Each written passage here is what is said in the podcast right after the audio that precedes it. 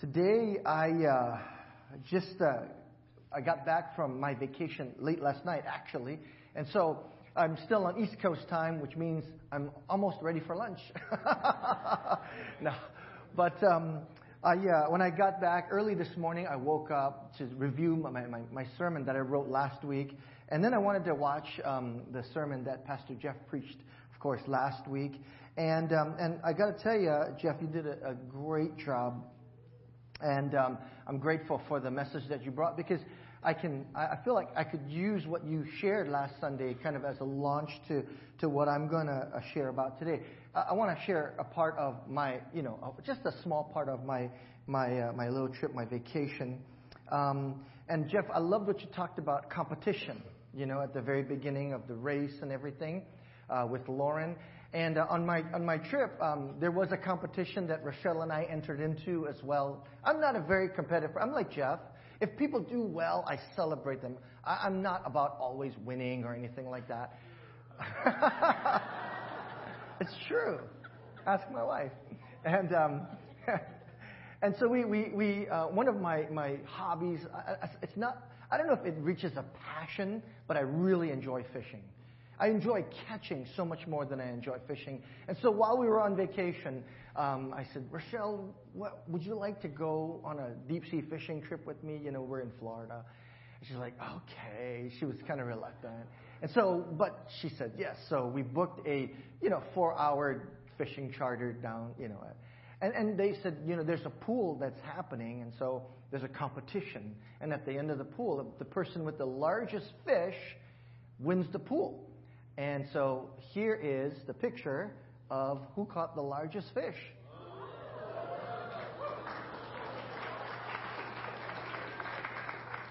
That is a 25 pound cobia. It was delicious. And I'm holding, you can't even see it, but a three ounce giant grouper baby.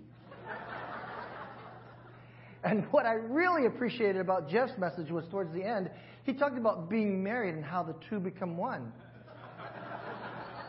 so that's our fish, Rochelle. anyway, thanks, Jeff, for giving me that opportunity to uh, to just uh, share that funny story and share the picture of us uh, out fishing. So today we are finishing up Philippians chapter 3. And so if you have your Bibles, I invite you to open your Bibles and turn with me to Philippians chapter 3. And we're going to begin reading at verse 15. And here, the Apostle Paul concludes this chapter beautifully as he writes this All of us, then, who are mature, should take such a view of things. And if and if on some point you think differently, that too God will make clear to you. Only let us live up to what we have already attained. Join together in following my example. Isn't that beautiful? Paul says that. Join together in following my example, brothers and sisters, just as you have as a model. Keep your eyes on those who live as we do. For, as I have often told you before and now tell you again, even with tears, many live as enemies of the cross. Their destiny is destruction their God is their stomach, and their glory is in their shame. Their mind is set on earthly things, but our citizenship is in heaven. And we eagerly await a Savior from there, and the Lord Jesus Christ, who, by the power that enables him to bring everything under his control, will transform our lowly bodies so that they will be like his glorious body. The word of the Lord. And so here in beginning in verse 16, the apostle Paul calls the church in Philippi to live up to what they have already attained. And so Paul is just saying, review with me in this letter that I'm writing you all of the things that, that I have been repeating over and over and over again with you about what's important here. So, to the church in Philippi, there are some things that are important. First of all, is this message of joy. This is the epistle of joy. We've talked about that again and again and again. And that beautiful cliche, which I find to be so true, to make Jesus first, others, and then you, which is the acronym of joy. And, and, and how simple that is and yet how profound that when you live that way, joy truly does come to you. When you mix those letters around, I tell you, I've, I've done that. And, uh, and it's a great way to lose your joy. The other part that Paul consistently talks about in this epistle is living the gospel culture. And I preached on that a couple of weeks ago. And, and how that is such an important thing, thing to be tethered to the gospel and not let anything but the word of God lead you forward. And then following Philippians chapter 2 and right here into the end of chapter 3, Paul says that the, the example of Christ should be tantamount in our lives. That, that we ought to live as Christ like disciples. In fact, in, in, the, um, in verse 5, it says, Your attitude should be the same as that of Christ Jesus. And this is what the Apostle Paul is encouraging the church in Philippi to grow into. And this is what I, I think Paul is talking about here for, for the people in the church to be more and more like Jesus every single day. Kind of reminds me of when, when Jesus actually called his disciples to him. If you go back to Matthew chapter 9, we find the beautiful story of Jesus calling Matthew. And in his calling of Matthew, he said two simple words Follow me. Right? That's it. He said, Follow me. And then it says Matthew got up and left everything behind and followed Jesus. And that's simple discipleship. Just simply following Jesus. Easier said than done. Amen, church? Amen. Because when Jesus calls us to follow him, he says to follow my teachings, what I am saying to you, what I am teaching you, and then to follow my example. Not just what I teach you, but how I live my life. And that means how I have surrendered all. And what a beautiful example Jesus leaves to his disciples and then to us.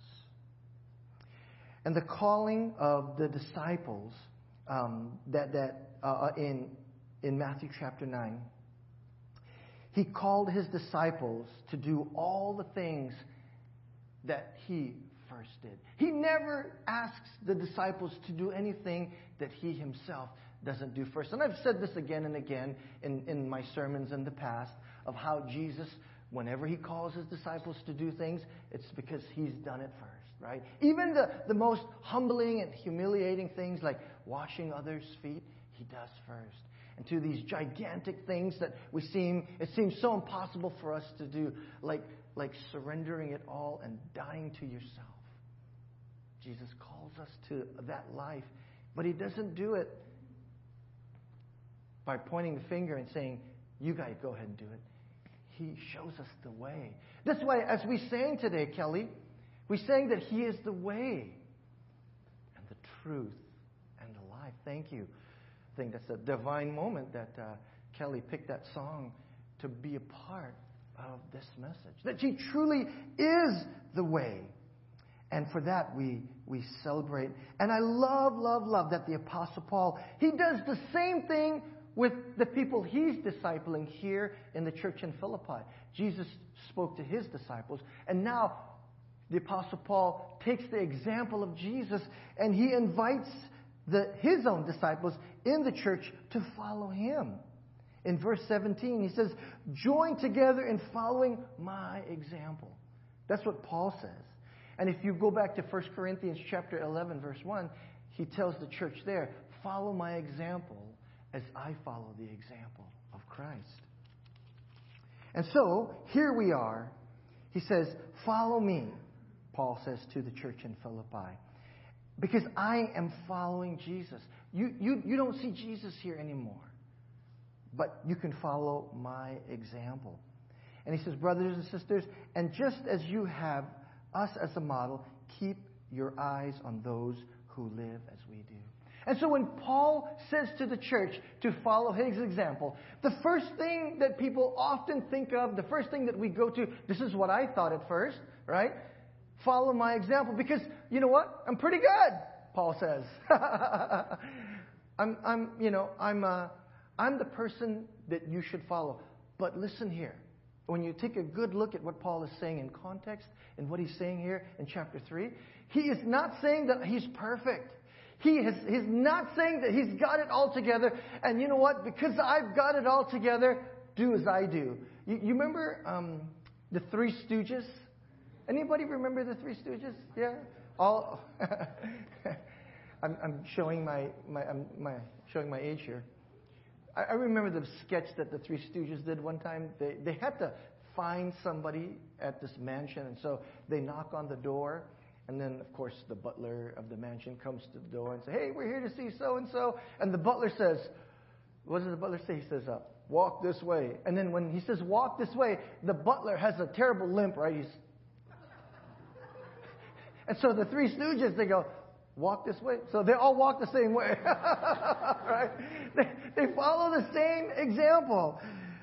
And uh, I don't think that's what exactly Paul is saying here, but it's a pretty decent example because, as the same way the butler didn't walk well, the Apostle Paul has his own issues. He has his own flaws. And what I love so much about the Apostle Paul is that he recognizes that in himself. And when he says, follow my example, it's not saying to us or to the church, be perfect like me. Far from it. You know what he says, as Pastor Jeff preached last Sunday? He says, I'm not there yet.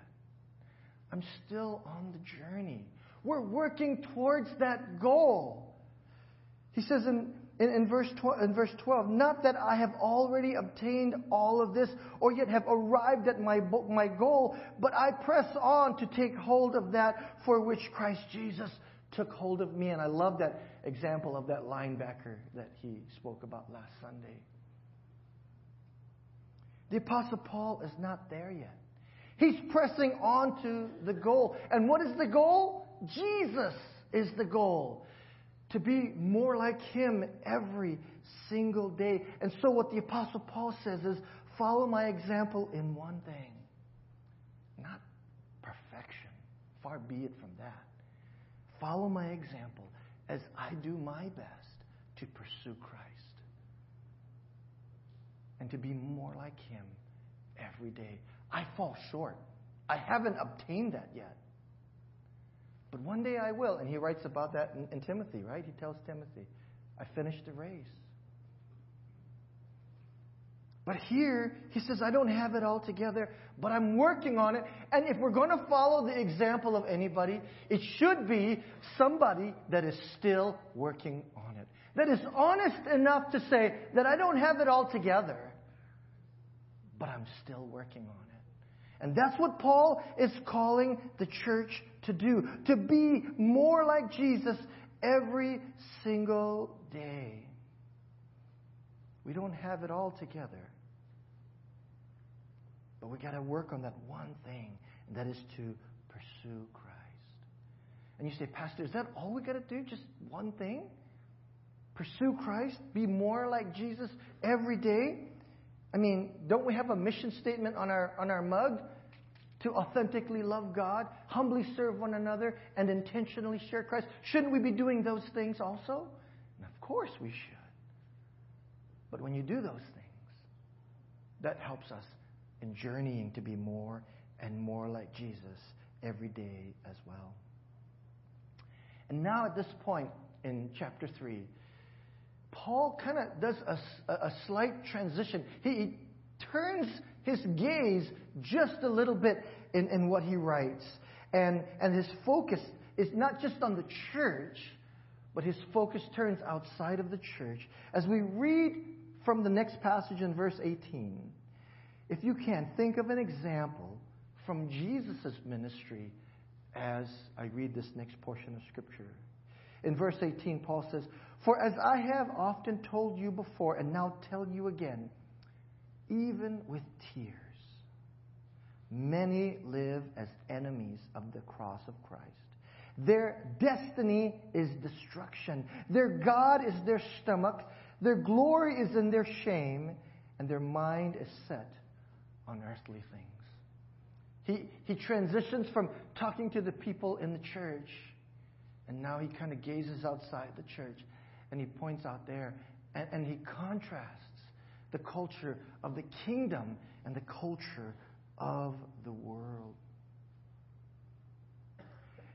And it may seem like the Apostle Paul is, is kind of being a little judgmental here, right? He's pointing at the world. He's saying the people out there, their destination is destruction. I mean, you know, they, they're enemies of Jesus. That's what he's saying.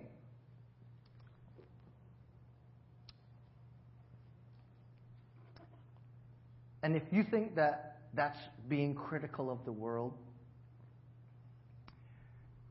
very often the same criticism is placed on the church, on us right here, of being critical, and at times we have been. Right here. It's easy to be critical of others, right? Because our eyes are focused out that way. And then in turn, people are critical of us too. It's easy to be judgmental. But what I see here is something totally different. And I would love for you to join me in looking deeply at this passage. The Apostle Paul shares what he shares with this beautiful caveat in this passage. In verse 18, he says, For I have often told you before, and I tell you again, and he says this, even with tears. When, when you have tears in your eyes, for the reason what Paul is writing here, it's not because of judgment.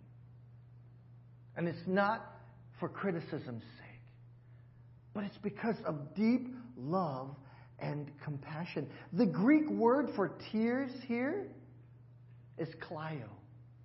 And the word klio means to weep with grief, as if mourning for the dead. You know, as a pastor, I have been in the hospital room at the point of death with families in my life as a pastor for over 20 years. I remember being with families, and while I'm there, the doctor or the nurse would walk in and say, I'm sorry, but your loved one has passed away. And, and I watched families mourn and weep. And I have mourned and weep with them. I, oh, I have wept tears of kleio with many families. But it wasn't till my own dad passed away that I feel what kleio really means when you mourn the passing of someone you love. And that is real. It's still with me today. As you often feel when you mourn and grieve the passing of someone you love. This is how the Apostle Paul shares this word with us. It is with this grief, this mourning, this pain on the inside of my heart that many live as enemies of the cross. And their destiny is destruction and their God is their stomach, and their glory is in their shame. Oh, he's burdened by that. He's not folding his arms and going, complaining.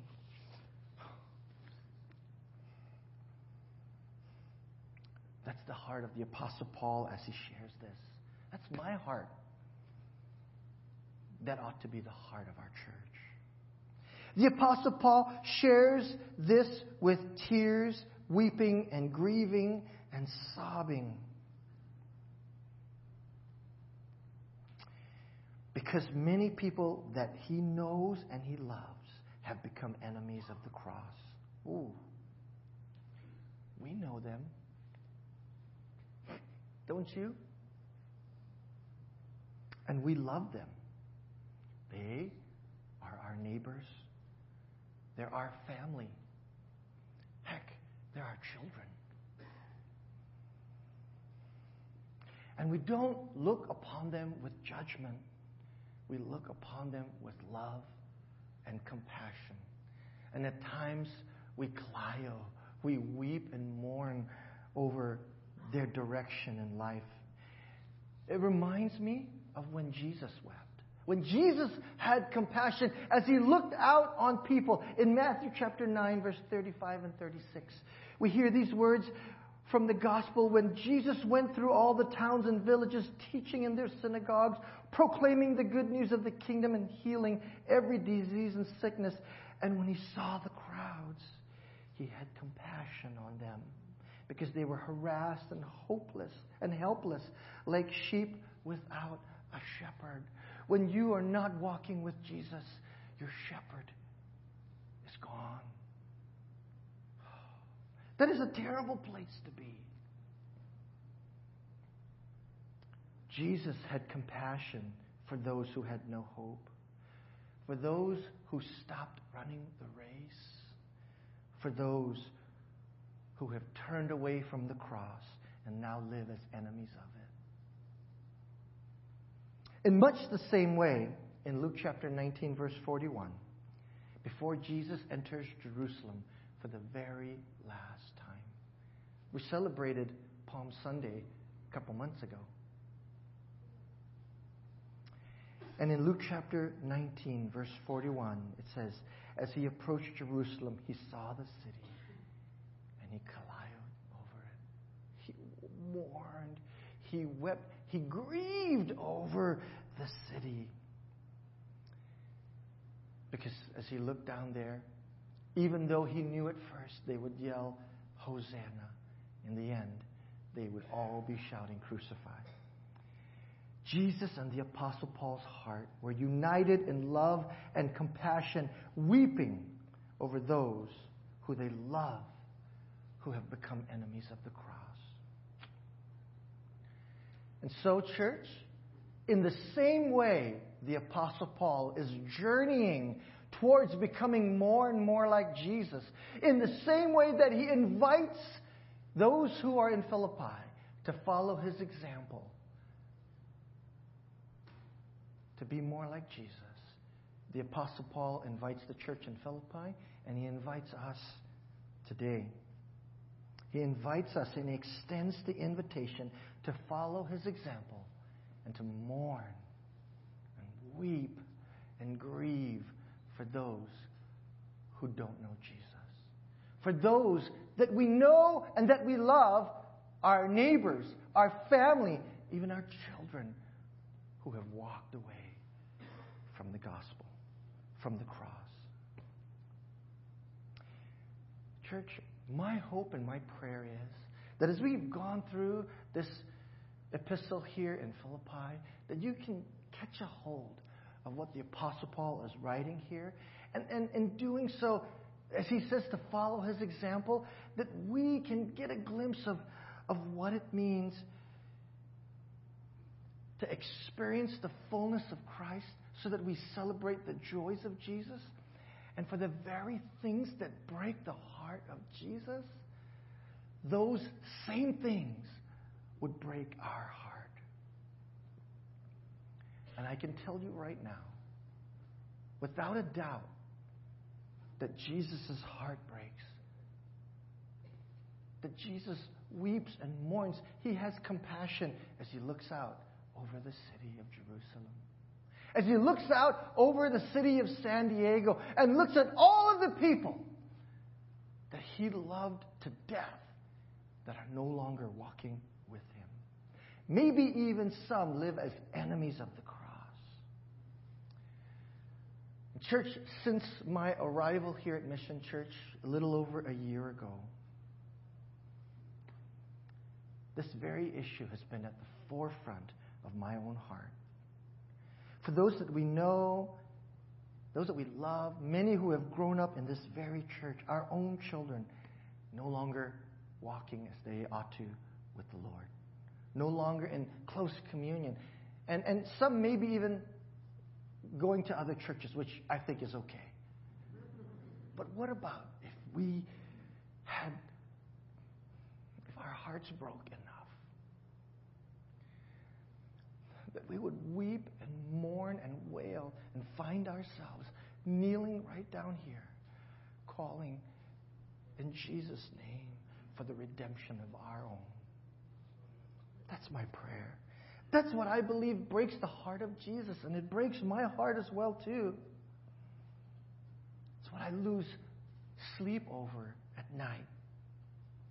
And so, I find it so beautiful, serendipitous maybe, that during this month, as we emphasize prayers of protection, prayers of direction, and prayers of revelation, that we can pray for Mission Church, for the protection of our children, for the direction of this church, and the revelation of what we need to do and be, and how we can share the love of Christ to redeem our own children home.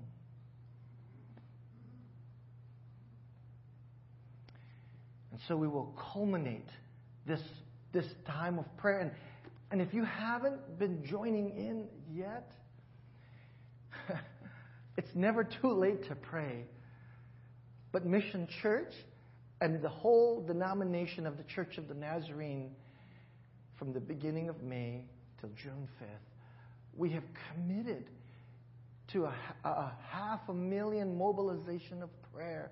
I'm doing it daily and my invitation to you is that you join us. And there are so many opportunities that our church provides for you to pray and to, to culminate all of this in two weeks on the day of Pentecost when we call on the power of the Holy Spirit to change and transform lives, ours included. We're going to end our service with a time of prayer and anointing for healing of bodily issues and maybe even relationships. And if you like to stand in the stead of someone that you love and care for, we invite you to do that. We want to mark it on your calendar. We want you to come and be a part of it. If you need prayer, we want to pray for your protection, for God's direction in your life, and for revelation to take place because we need it, church. If we're going to be the church that God would have us to be moving forward, we need this. We need to be people of prayer. This church, we need to be. It's hard to say pray more, you know, because I know you all pray. And it's hard to say pray better because how do you do that? But maybe what we can do is pray with broken hearts for the things that matter. That's something that I need to learn how to do better pray that we all do. And so today, Lord, to today, if you're watching online, and I'm extending this out to those who are watching online or in our extension, if you are here today and the church has, has a church, this church, has ever wounded you and you've been hurt by the church before, I want you to know that our church is not perfect. Just as Paul said he wasn't perfect. I want you to know that we're trying our best to be more and more like Jesus every single day. That's the call of Paul for us here in Philippians chapter 3. We, we want you to know we have not arrived yet. We're not even close there yet. So we pray for grace. And we're praying that the same grace that we receive from Jesus, we can do a good job of extending to those who have been hurt. To say, the church is sorry. We love you. And our hearts are breaking that you're not with us.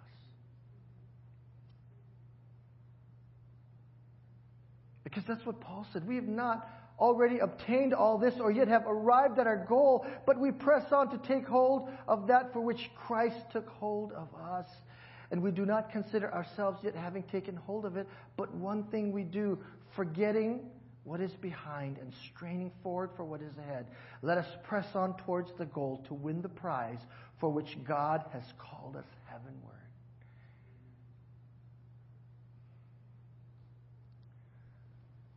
Let's take the word here and leave the past behind.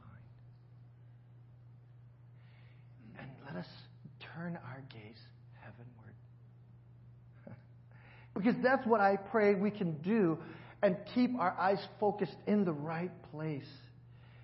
Because the next verse, Paul says, that is our citizenship. Verse 20, but our citizenship is in heaven. What a great reminder. Our citizenship is in heaven, and we eagerly await a Savior from there, the Lord Jesus Christ, who, by the power that enables him to bring everything under his control, will transform our lowly bodies so they will be like his glorious body. You see, the people in the church in Philippi, they understood this illustration beautifully.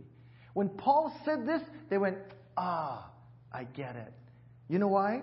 Because the church in Philippi, right, they lived in their culture. And we've already talked about this. Philippi was a Roman outpost. They were thoroughly Roman. They had Roman architecture.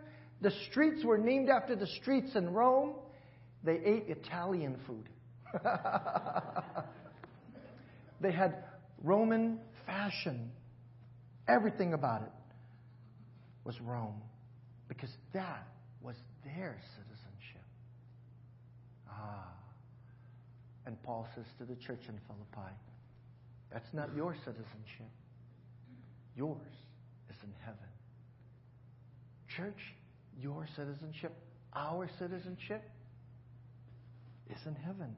So, as people of God, as Christ followers, we must never forget where our allegiance lies, where our love comes from. The Apostle Paul says our citizenship is in heaven, and we eagerly await a Savior from there. And this Savior is a transforming Savior who will transform our lives with joy. And as we live in the Word of God with the gospel culture,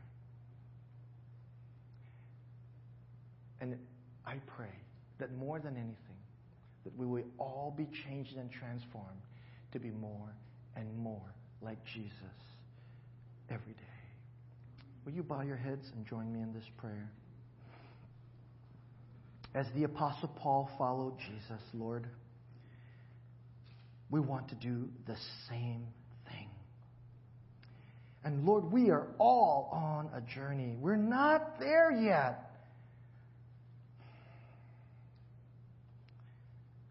And so I pray that while we are on this journey, help our hearts to be united with yours so much so that the very things that bring joy to you brings joy to us. And the very things that break your heart break ours as well. Help us, Lord God, as we receive grace from you and even from others in this time where we recognize that we're not perfect. And we're asking for the grace of those that we've hurt, even those in this church, right here, sitting in the, in the seats of this sanctuary who have been hurt. We ask for your grace. And as we receive that grace, may we also be purveyors of grace.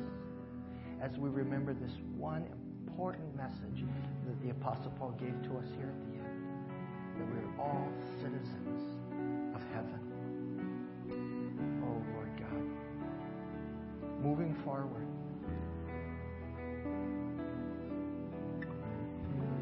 help Mission Church, Lord God, to have the same heart that you do. Help us to seek that one thing, Lord God, to be more and more like you as we authentically love humbly serve one another, and intentionally, intentionally share